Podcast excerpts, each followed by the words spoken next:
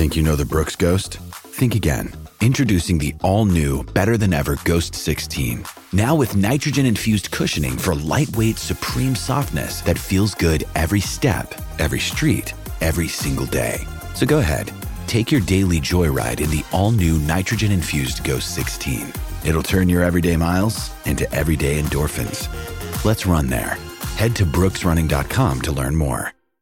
The BC wildfire situation has gotten a whole lot worse in the past 24 to 48 hours. In fact, West Kelowna in the Okanagan, state of emergency now declared as 68 homes are on evacuation order. And that's not all. In that same area of West Kelowna, there are 5,700 properties 5,700 properties on evacuation alert. All this as wildfires in the area are looming and coming very close to a very busy area. And that's just one region or one area of the province. There are several other new fires. Not the old ones we've been talking about, but these are new fires that broke out in the last day or so. Let's get caught up on the situation as it stands right now and take a look at some new concerns for the days ahead. Bring in Sarah Budd, Communications and Engagement Lead at the BC Wildfire Service. Good afternoon, Sarah. Hi, Bruce. You know, I don't know where to start other than let's uh, take a look at the situation in West Kelowna. What is the fire that we're talking about that is such a concern that 5,700 properties have to be on evacuation alert? So I don't have super granular details about McDougall Creek because I'm a provincial information officer, but uh, that is the fire that's burning outside of West Kelowna, McDougall Creek. It's currently about 300 hectares. Uh, you mentioned the orders and alerts off the top, and I'll just add a flag there that folks who are looking for information about evacuation alerts and orders should be looking to the local government or Emergency Info BC for that information. That's where you're going to get the best information the soonest. Absolutely. And coming up uh, momentarily after the break, we'll also be checking in with the Emergency Operations Center in West Kelowna to get a closer look at that one. But as we know, that's not the only fire. If you take a look at uh, the province on a whole, what are we dealing with now that's new? For sure. So um, we've got nine new fires in the last 24 hours. Uh, four of those are currently out of control. And in the last seven days, we've seen 69 new fires. 14 of those are currently out of control.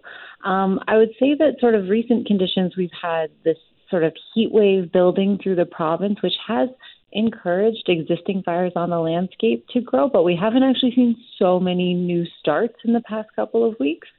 Um, however, that is forecast to change today. Today is a day where we want everyone to be very alert and watching their local authorities for updates, watching our website for updates because we are seeing a cold front push through. And when that cold front interacts with the heat that we have currently in the province, that not only creates high winds, but can also create lightning, which we know with these dry conditions leads to new fire starts.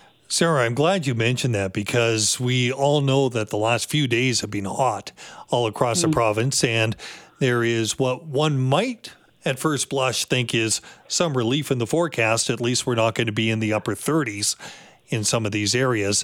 But when you have a cold system come through, as you're mentioning, lightning, how many fires are caused by lightning? Is that the number one cause or is it human caused? In the province, we see way more lightning caused starts uh, than human caused starts. Um, in the past um, 72 hours, I can tell you that um, 14 of the new fires that have started were caused by lightning, whereas four were caused by humans and 10 are currently undetermined, which means that we haven't got a good enough eye on what caused them yet to tell you for sure whether it was people or the weather. And what is a region of concern right now, if we're to take a look uh, by region? Yeah, for sure. So the um, southern and central interior, uh, particularly the Kamloops and southeast fire centers, are where we're really keeping a close eye right now.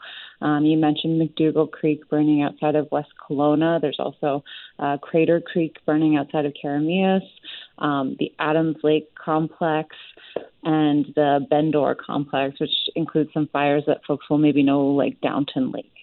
Um, so, in that sort of central southern interior, we've got incredibly dry conditions right now, and it is that cold front is going to roll through. Um, the forecast is a little bit unsure on when, but sort of like late this evening into early tomorrow.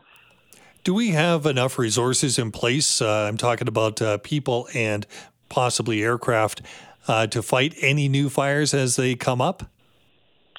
Yeah, we've currently got 3,400 people uh, working across the province to um, respond to these fires. That includes BC wildfire crews and contract crews, as well as support staff and international resources. Right now, we actually have support in BC from Mexico, Brazil, Costa Rica, and Australia, as well as some folks from other provinces.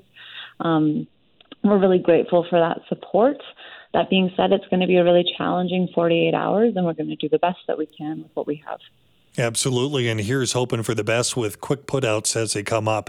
Sarah Budd, mm-hmm. thanks so much. You're welcome.